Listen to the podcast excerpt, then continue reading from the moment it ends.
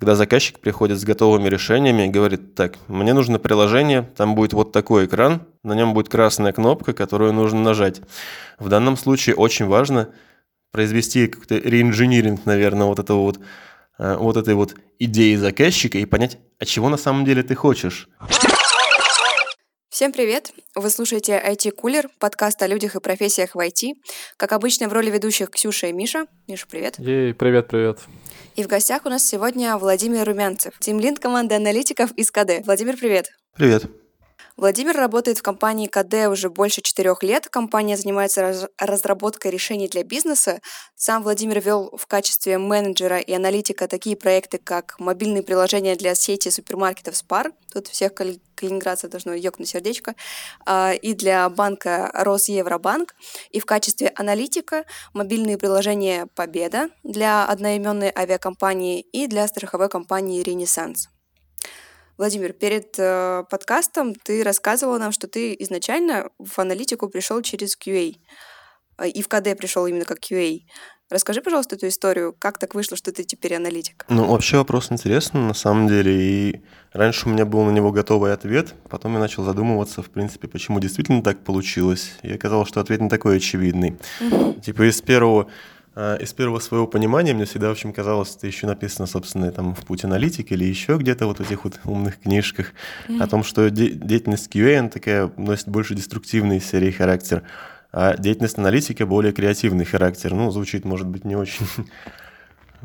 звучит, может быть, не очень, но, в общем, по факту, скорее всего.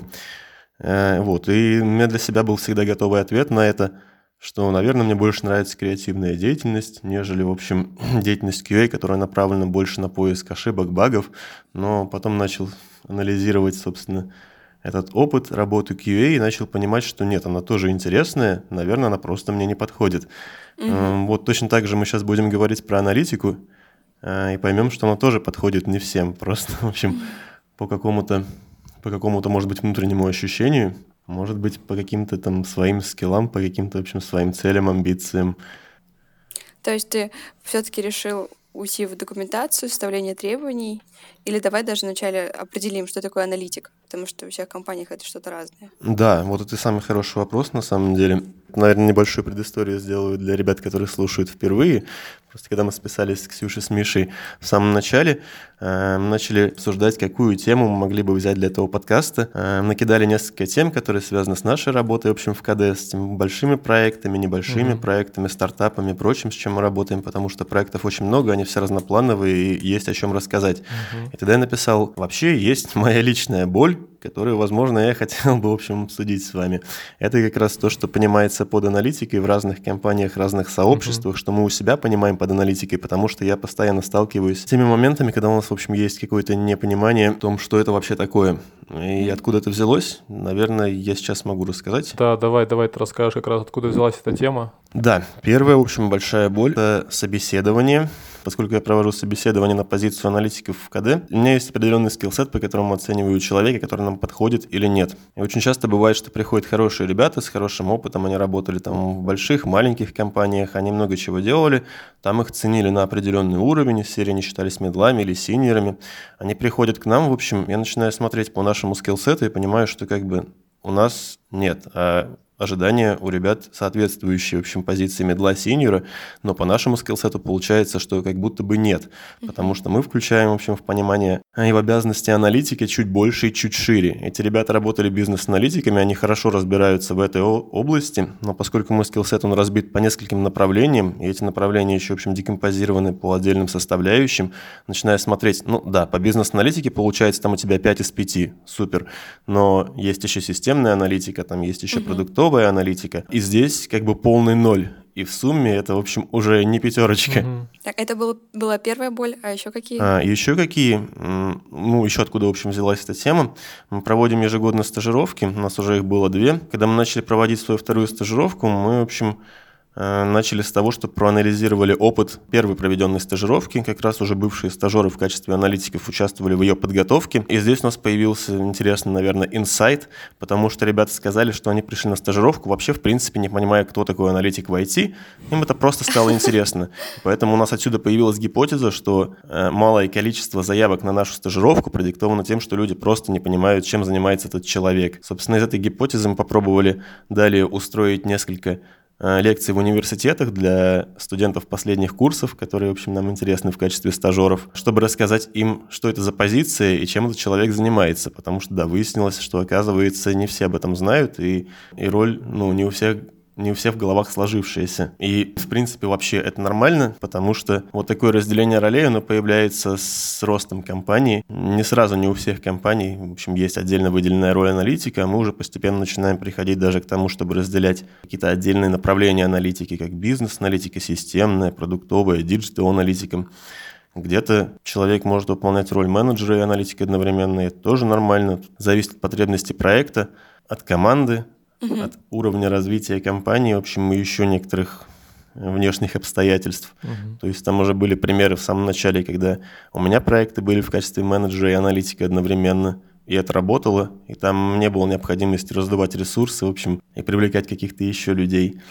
А, еще одна, наверное, вводная по поводу этой темы – это, собственно, непонимание в команде, которое тоже есть, поскольку аналитик, он как бы связующее звено между разными членами команды, между командой и заказчиком, угу. то здесь всегда тоже появляются вопросы, в общем, относительно того, а что мы должны делать, где заканчивается зона ответственности аналитика, начинается, в общем, других членов команды, дизайнера, разработчика, QA, потому что, в общем, мы как бы касаемся всего. И это всегда конце концов, ну, по крайней мере, на текущий момент вопрос договоренности, потому что все регламентировать невозможно и не нужно. Я правильно понимаю, что в рамках разных команд э, могут отличаться ответственности аналитика и разработчика. То есть в зависимости от того, как вы договоритесь с конкретными людьми, так оно и пойдет дальше. Да, абсолютно так и есть. Ну, есть какие-то незыблемые набор компетенций, то есть инженерия требований угу. – это всегда аналитик, закрепление решений – закрепление требований, ведение базы знаний по проекту, хранение этого контекста проекта – это всегда аналитик. Угу. А вот дальше ты уже, в общем, всегда подстраиваешься под команду и под ее потребности. Если у тебя, в общем, есть менее прокачанные разработчики, стараешься их подсопортить исходя из своего опыта, в общем, где-то проработать чуть больше, закрепить чуть больше требований. Если у тебя разработчики уже довольно высокого уровня, и им достаточно постановки задачи на уровне бизнеса, тогда, наверное, стараешься не лезть, тоже а, создать какие-то условия для того, чтобы они могли брать на себя более интересные задачи и делать чуть больше. Uh-huh, uh-huh. Потому что, в общем, команда хорошо работает, когда у тебя есть возможность развиваться и брать столько ответственности, сколько ты хочешь взять. То есть, когда ты создаешь условия для себя, для других членов команды, в которых они могут развиваться.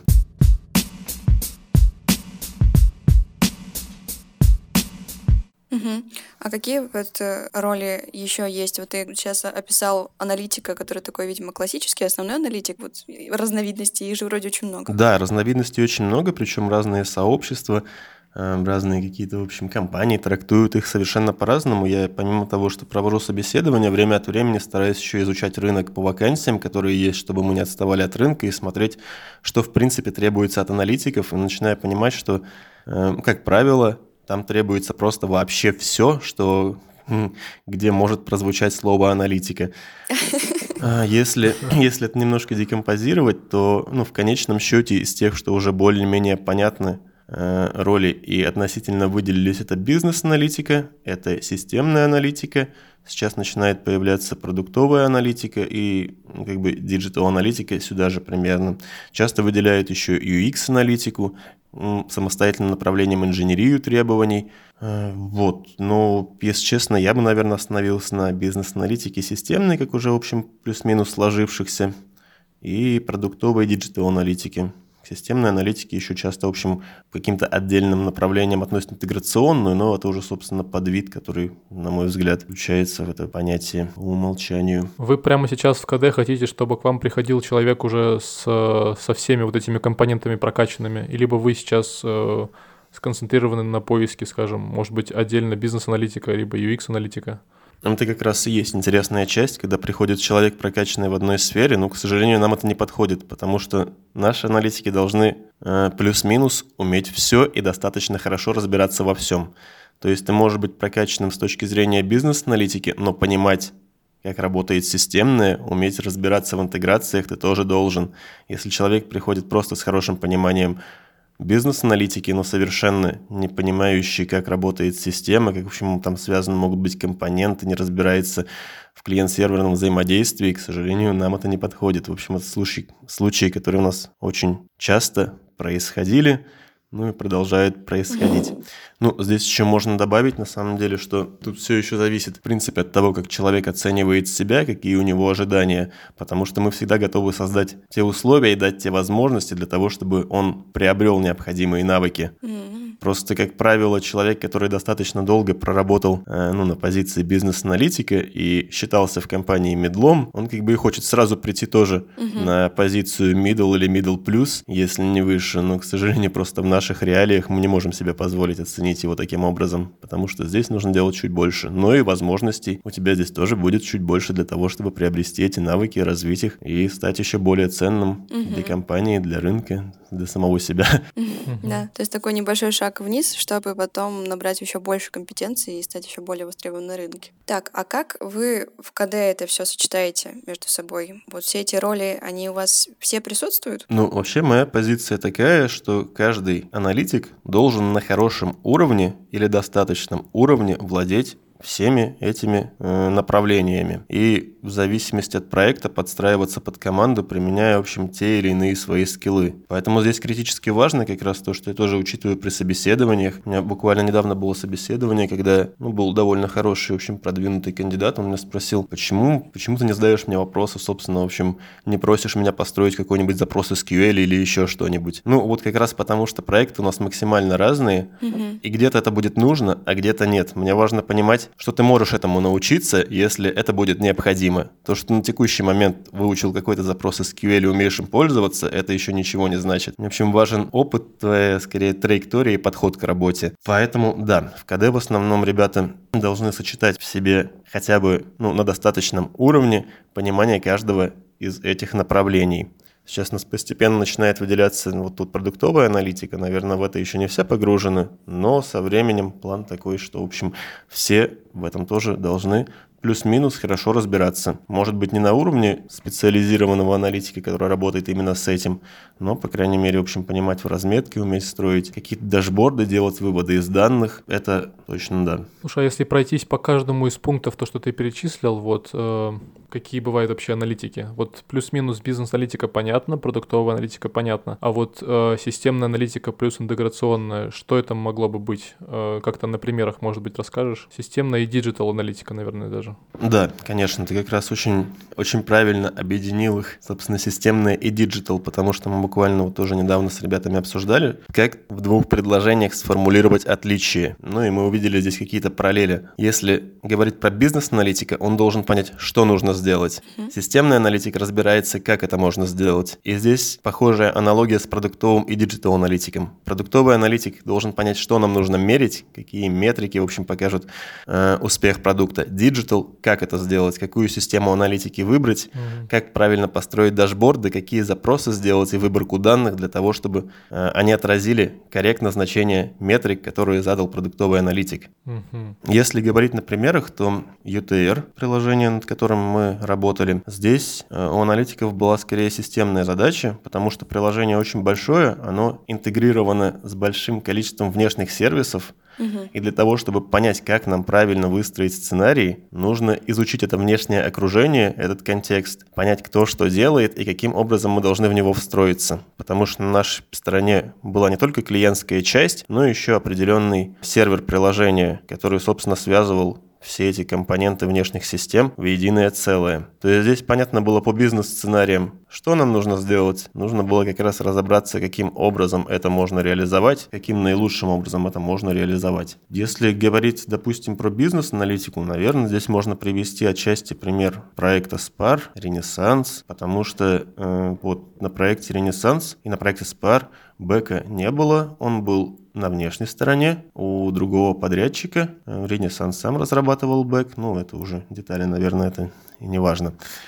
Э, нам как раз нужно было понять, что нам нужно сделать и как переложить офлайн процессы в онлайн таким образом, чтобы это заработало. Mm-hmm. Потому что, в общем, собственно, это тоже одна из важных задач, чтобы процессы as it is никогда не ложатся на цифровую сферу. Собственно, за этим к нам заказчики и приходят, потому что мы знаем, как сделать, чтобы это хорошо работало в digital. Угу. Особенно с Ренессансом интересная история, потому что страховая компания, и эта деятельность очень сильно регламентирована. Нам нужно было учесть, каким образом переложить вот эти вот процессы и соблюсти формальности для того, чтобы при этом человеку было удобно в моменте э, оформить свой ущерб по каске. Особенно здесь нужно было еще иметь в виду, что это еще и стрессовая ситуация, mm-hmm. в которой человек, в общем, не должен слишком долго разбираться в интерфейсе, ему должно быть все просто понятно. Нужно было учесть, что приложение должно работать в офлайне и хранить данные, потому что у тебя не всегда есть интернет, если ты попал в какое-то ДТП, я не знаю, где-нибудь на трассе.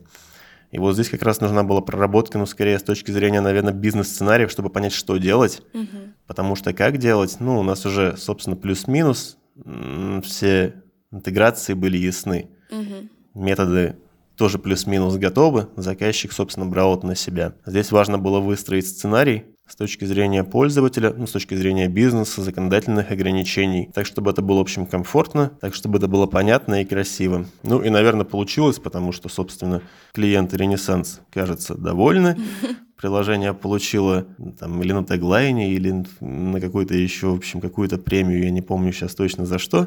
Ну, то есть и сообществом тоже было признано, это приятно. Ну, кстати, да, справедлив... справедливости ради, да, вот я еще перед подкастом гуглил все приложения, которые разрабатывала КД, и нет ни одного приложения ниже 4 баллов. То есть даже, наверное, я бы назвал среднее 4,5, что, мне кажется, очень классно. Приложение чаще всего, да почти всегда отлично выглядит и, в принципе, выполняет свою задачу. Так что я так чувствую, что вы хорошо справляетесь со своей работой. Это очень классно. Ну, стараемся. Вот ты хорошо сейчас подметил по поводу оценок Э, в сторах, в маркете, потому что это как раз тоже часть, которая требует бизнес-анализа и проникновения в бизнес. Пользователь никогда не оценивает сервис чисто за приложение. Он не разделяет, что есть авиакомпания, есть ее правила провоза багажа, есть какие-то люди, которые пихают твою сумку, вот калибратор, она не влазит. В общем, какой-то появляется негатив. Конечно же, не имея других каналов связи, он будет писать обратную связь в стор, ставить низкую оценку. Вот именно поэтому сейчас, в общем, мы стараемся не только работать над тем, чтобы сделать хорошее приложение и качественный сервис в digital, но вообще быть, в общем, каким-то определенным партнером, наверное, бизнеса для того, чтобы влиять на эти процессы. Вот последние проекты, которые, в общем, мы делали, как раз последний проект, на котором я участвовал, там подсвечивали э, ребятам из бизнеса, что посмотрите, здесь очень много точек взаимодействия пользователя приложения. Это только один из каналов вашего взаимодействия. Если сервис в целом не будет работать, то ничего хорошего не получится. Не сможем мы ни оценку хорошую получить, не сможем мы привлечь пользователей через этот канал. То есть стараемся смотреть чуть шире, потому что понимаем, что, собственно, ну, мобильное приложение, да, да, да, это один из инструментов, это один из каналов взаимодействия, но только один из каналов. Mm-hmm. Если сервис в целом не удовлетворителен, то никаких хороших оценок, конечно, не будет. Это как раз тоже то, что связано с бизнес-анализом это такой тонкий намек на победу или нет? О, нет, конечно. Ну, на самом деле, заказчики ведь как раз к нам приходят, потому что знают, что у нас есть экспертиза в digital. А мы уже понимаем из своей экспертизы в digital, что то одного цифрового канала недостаточно. Нельзя сделать просто мобильное приложение банковское и сказать, что «О, мы как Тиньков». Ну, нет. На самом деле там выстроена куча еще процессов, бизнес-процессы настроены. В общем, интересное предложение. То есть вот проводя эту аналитику угу. по конкурентам, в принципе, по сфере, по рынку, мы выявляем какие-то, в общем, точки улучшения, наверное, и уже работаем с заказчиком для того, чтобы не просто сделать какую-то картинку, какой-то продукт, похожий на кого-то, а сделать хороший качественный сервис. Слушай, ну из этого утверждения сразу вопрос возникает, а угу. всегда ли прислушиваются к вам? То есть нету такого отношения, что вы вот просто, не знаю, фирма, которая разрабатывает мобильное приложение, и не лезьте к нам со своими советами дурацкими. Мы хотим делать так, как делаем. Да, часто ли прислушиваются к вашей аналитике? Ну, здесь всякое бывает, конечно, и ну, здесь нужно сразу сделать оговорку, что это работа не только, естественно, аналитики, здесь и менеджмент, и вся команда часто бывает, что по мере завоевывания доверия э, ребята начинают к нам прислушиваться. Э, некоторые ребята приходят сразу к нам, зная, что эта компания находится, в общем, на высоких позициях по мобильной разработке, значит, им можно доверять. Так к нам приходят стартапы, например, э, и, собственно, доверяют нам разработку вот того канала, иногда даже выстраивание некоторых процессов, некоторое внедрение может быть даже в маркетинг. Но бывает, конечно, такое, что заказчик сам знает, что ему делать. Здесь как раз тоже важная работа аналитика, то, что я, в общем, на стажировке подсвечивал. А, зачастую, ну, бывало такое, в последнее время, если честно не помню, но тоже случается, когда заказчик приходит с готовыми решениями и говорит, так, мне нужно приложение, там будет вот такой экран, на нем будет красная кнопка, которую нужно нажать. В данном случае очень важно произвести какой-то реинжиниринг, наверное, вот этого вот Э, вот этой вот идеи заказчика и понять, а чего на самом деле ты хочешь. То есть наша цель выяснить как раз, собственно, для чего это делается. Тогда нам станет понятно, как решить эту проблему. То есть, как правило, мы стараемся работать так, что мы выясняем проблему, для чего мы это делаем, потому что дальше мы уже предложим, каким образом это лучше всего решить. И тогда это работает. Угу.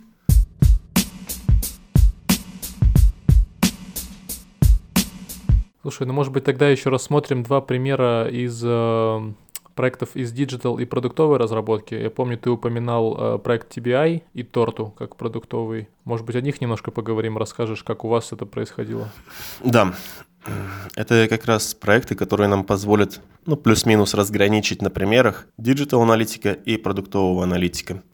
Э, Tortu – это собственный продукт компании. В какой-то момент у нас появился. Это проектировщик голосовых интерфейсов. То есть, как есть Figma, например, для графических интерфейсов, э, есть Tortu для голосовых интерфейсов, для голосового дизайна. Поскольку это был собственный угу. продукт компании, который изначально здесь зарождался, он, собственно, прошел вот, вот все стадии развития продукта.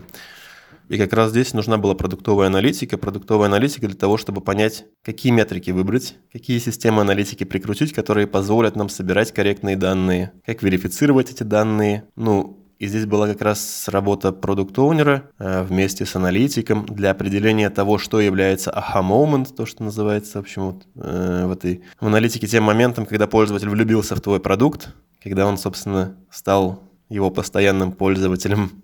Э, здесь как раз нужно было определить. Дальше ребята работали над тем, как правильно будет прикрутить монетизацию. Они пытались определить, как привлечь правильно пользователей, угу, так, для угу. того, чтобы они приходили и оставались. То есть здесь много было как раз такой продуктовой работы о том, как должен развиваться продукт и как мерить его развитие на основе чего и каких показателей. Э, это была работа тесно связана с digital-аналитикой, конечно же, потому что они как бизнес-системные неотъемлемые. Это может делать один человек, и зачастую, наверное, и делает. Если говорить uh-huh. про TBI банк, это болгарский банк, для которого мы делаем мобильное приложение, то вот здесь все эти метрики, которые они хотят снимать, были сформулированы уже бизнесом. То есть наша задача здесь заключается в том, чтобы понять, а как эти метрики снять для того, чтобы их показания были корректными. Какую систему аналитики будет правильно встроить, особенно если мы хотим делать аналитику, в общем, собирать ее с разных каналов сайта, с мобильного приложения, iOS, Android, угу. куда это собирать, как это все, в общем, как это все сложить в какое-то единое хранилище, чтобы у нас аналитика поступала из бэкэнда, из фронтенда, и мы могли делать, в общем, какие-то полноценные выводы, а не обрывочные выводы на основе разных каналов связи. Затем это построение дашбордов, выборка, собственно, данных, которые будут правильно отражать показания той или иной метрики. То есть, да, если разделить, как я уже успел сказать, digital и продуктовый, продуктовое что мы должны мерить, почему мы должны мерить именно это – что он нам покажет, какие выводы позволит сделать и гипотезы сформулировать, uh-huh, uh-huh. то digital как будет правильно померить, э, собственно, вот эти показания, как их будет правильно собрать, какие инструменты нам позволят это сделать, как правильно сформулировать запросы к базе данных, в общем, там, к тому месту, где они хранятся, для того, чтобы данные у нас были корректные. Потому что, в общем, там угу. зачастую, ну, как в коде, одна запятая может все решить. Здесь то же самое. В одном запросе неверный знак может привести к критически неправильным выводам. Поэтому я пишу на Python. Шучу.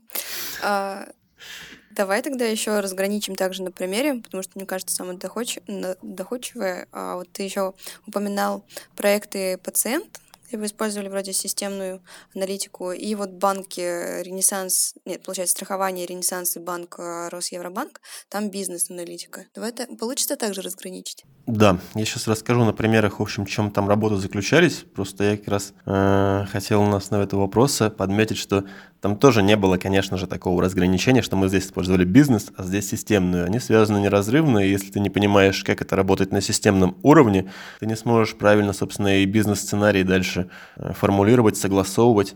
Поэтому нет такого четкого разделения, что вот на этом проекте у нас была бизнес-аналитика, а здесь системная. Просто в большей мере это была бизнес-аналитика, здесь в большей мере было системной составляющей.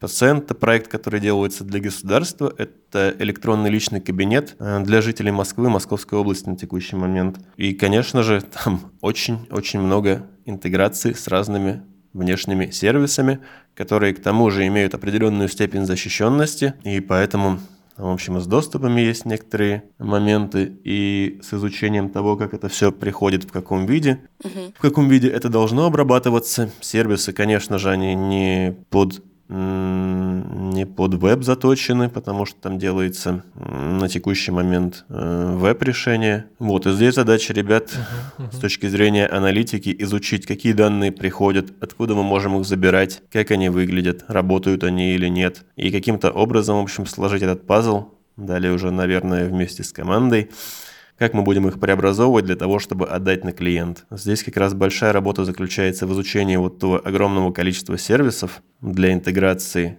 понимании того, что мы имеем на вход, и того, что мы должны передать на выход. То есть это системная часть, именно как это сделать, потому что сценарий, ну, понятное дело, здесь уже определены, и, собственно, здесь такой прям большой бизнес-составляющей нет, потому что, ну, проект такой скорее социальный, наверное. Слушай, а разве тем аналитик должен заниматься вот в текущей ситуации, то, что ты описал? Как будто это задача уже программистов, чтобы они изучили все там протоколы взаимодействия, все интерфейсы.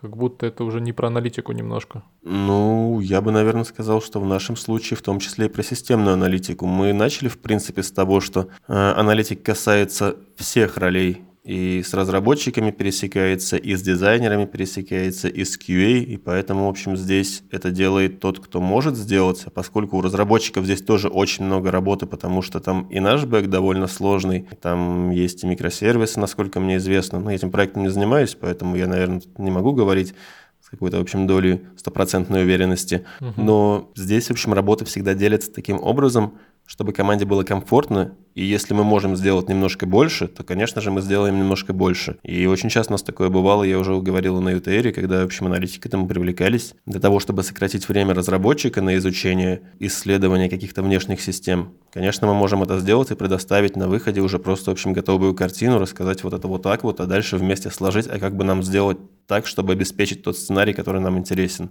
Угу. Конечно, это всегда командная работа. И как раз вот то, что касается, наверное, регламентов и работы по скриптам, ну, мне интересно. Интересно, когда, в общем, ты можешь договориться внутри команды и делать, возможно, чуть больше, и чуть больше того, что тебе интересно или того, что необходимо. И в этом быть полезным. Это отличный подход, да, и очень правильно звучит, да. Угу. Да, если говорить про бизнес, про то, что, в общем, мы уже упомянули, это был Росевробанк, в качестве примера можно привести.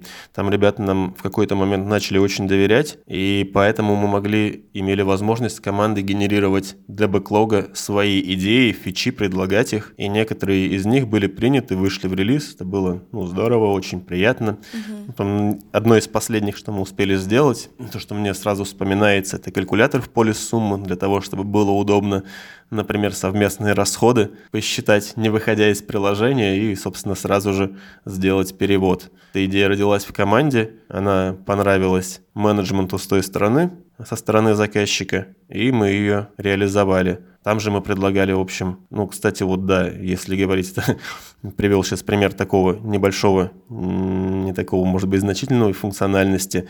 А, там же мы предлагали ребятам сделать редизайн долго. Ну, там потребовалось какое-то время для того, чтобы это обосновать, но в конце концов он тоже был принят, тоже переделали дизайн для того, чтобы он стал более простым, понятным. Там даже проходило юзабилити-тестирование для того, чтобы сравнить один вариант и другой. Получилось, что действительно новый вариант был лучше, после этого оно все было принято и запущено в работу. В общем, там у нас была возможность влиять на бизнес-сценарий и на то, что мы делаем, на скоп работ, угу.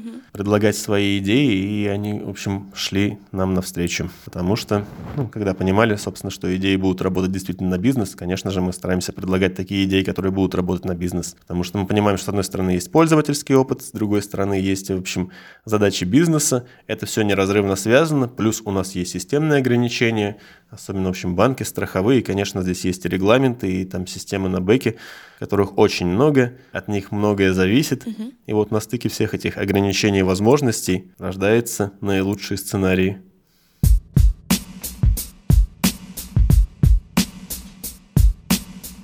Давай еще поговорим про заказчиков. Я так понимаю, ты сталкивался с очень разными организациями, стартапами и госсектором. А как твои впечатления от них? Как сильно они отличаются и чем? Ну, заказчики все разные. Наверное, я бы не стал их делить на основе, в общем, каких-то формальных признаков, что есть госсектор, есть коммерческие компании, есть стартапы. Ну, потому что в конечном счете, вообще, на самом деле, это такая типичная, наверное, возможно, позиция аналитика, что когда ты начинаешь собирать данные, сравнивать их, в конце концов ты сводишь все до каких-то базовых вещей и выделяешь характерные признаки. Все зависит, в общем, от людей и взаимоотношений, которые построены. Недавно ребята тоже, в общем, рассказывали, какие у нас есть сложности при работе с госзаказчиком.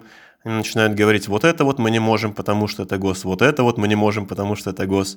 Такой, ну, ничего нового вы мне не рассказали. Я не работал на госпроекте, конечно же, но все те же проблемы в той или иной степени есть и у других, и у крупных компаний коммерческих. У них тоже есть свои ограничения, тоже есть свои люди, которые имеют свое видение, там тоже есть определенная система согласования решений. Угу. То есть это, ну, это уже менеджерская на самом деле, в общем, работа, и аналитик тоже должен к этому быть причастен и по возможности сопортить, потому что он тоже уч- участвует в коммуникации с заказчиком, в общем, выстраивании этих взаимоотношений.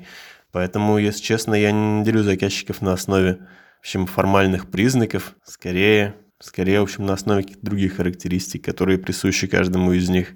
А если вот по другим характеристикам их поделить, и, не знаю, описать своих самых любимых заказчиков, самый любимый тип заказчиков? Ну, вообще, Вообще, смотри, я здесь руководствуюсь принципом, э, который однажды прочитал в книжке Максима Батарева «45 татуировок менеджера» угу. или «45 татуировок продавана», я сейчас не помню, в какой из них, но там была прекрасная глава, которая называется «Признание специфики смерти подобно». То есть, когда ты начинаешь ссылаться на то, что «ну, это госзаказчик, поэтому, в общем, у нас ничего не получается», угу. или «ну, это большая компания», или «ну, это стартап, у них нет денег, поэтому у нас ничего не получается». Нет, в каждом проекте есть свои сложности есть свои плюсы. Нужно просто уметь с ними работать и балансировать. И, собственно, управлять им, выстраивать коммуникацию каким-то образом, стремиться к тому, чтобы они начали нам доверять и начали нас слышать. Угу. Поэтому вот в качестве принципа, наверное, вот этим стоит руководствоваться. Поэтому у меня не может быть любимых или нелюбимых заказчиков. Все заказчики любимые. Не бывает такого, и не бывает такого, что, в общем, ситуации является там черной или белой. Это всегда как монета, она всегда имеет две стороны. Угу. Все зависит от того, как на нее посмотреть. Очень здоровский подход, такой человеческий, направленный на улучшение. Прям классно. Мне на самом деле больше всего интересно вот про команду КД, потому что вас действительно много, вас 10 человек, и как вы находите общий язык, как вы выбираете, кто с каким проектом будет работать. И зачем так много? Да, 10 аналитиков. Понятно, что вы все не на одном проекте, но все-таки. Ну, на самом деле, да, на текущий момент в команде 10 человек. Мы ищем при этом новых людей, потому что, собственно, каждый занят тем или иным проектом. Я бы даже не сказал, что, в общем, это количество, которое можно назвать там профицитом. Это вот минимальное количество, которое нам сейчас необходимо. Потому что у некоторых людей есть и по два проекта. Ну, бывает, что и по три. Конечно, такого мы стараемся не делать, потому что очень сложно переключаться между контекстами. Очень много времени теряется просто для того, чтобы, собственно, вгрузиться. Ну, учитывая, что как раз аналитик, наверное, тот человек, который должен хранить контекст по проекту угу. и уметь ответить на любой вопрос команды в любое время когда бы его не задали, должен понимать, как это все работает, в общем, от того момента, где данные хранятся, до того момента, как они отрисовываются на экране. То есть этот путь взаимодействия, он должен быть где-то у тебя в голове, должен понимать, собственно, что там происходит, чтобы сориентировать других участников команды, если, в общем, требуется какой-то саппорт. Поэтому три проекта – это сложно, два проекта – это приемлемо. А сколько в самом штабе, не штабе, а штат КД людей вообще, не только аналитиков? Ну, насколько мне известно, сейчас около 100 человек. А, ну у нас 100 человек. 10 аналитиков, это уже не так страшно звучит. Те, кто работает именно в Калининграде, у нас есть еще отделение в Томске, uh-huh. но это другая история, там есть и аналитики свои, и разработчики свои. Но 100 человек это с бэк-офисом, с администрацией, с отделом продаж, Поэтому, собственно, производство это, конечно, чуть поменьше, но да, 10 человек это не так много, это минимально необходимое количество на текущий момент. И как вы выбираете, кто на какой пойдет проект? Кто свободен? Как мы выбираем? Ну, здесь есть несколько критериев. Как правило, конечно, да, естественно, один из основных критериев – это кто свободен, потому что я уже говорил, что у нас ребята должны уметь по максимуму все для того, чтобы быть универсальными бойцами, их можно было поставить на любой проект. Конечно, я стараюсь учитывать их личные интересы и планы развития, то есть что им хотелось бы делать, ну иначе ничего не взлетит, потому что если тебе работа не интересна, ты не хочешь ее делать, то, наверное, ты будешь работать без энтузиазма, без какой-то искры, это не то, чего нам хотелось бы, потому что это в конце концов приводит к выгоранию, никому это не нужно. Угу. Вот, поэтому да, кто свободен, в чем заключается суть проекта, кому это может быть интересно, либо для кого это будет полезно с точки зрения развития. Опять же, еще смотрим в зависимости от команды. Если у нас команда очень прокачанная, то, возможно, туда можно поставить человека, который пока не такой прокачанный, чтобы он научился, и другие участники команды его подсопортили, потому что они могут взять немножко аналитики на себя. Если наоборот, то смотрим, кто у нас есть из сильных людей, которые уже доказали, что они способны справиться с любым проектом.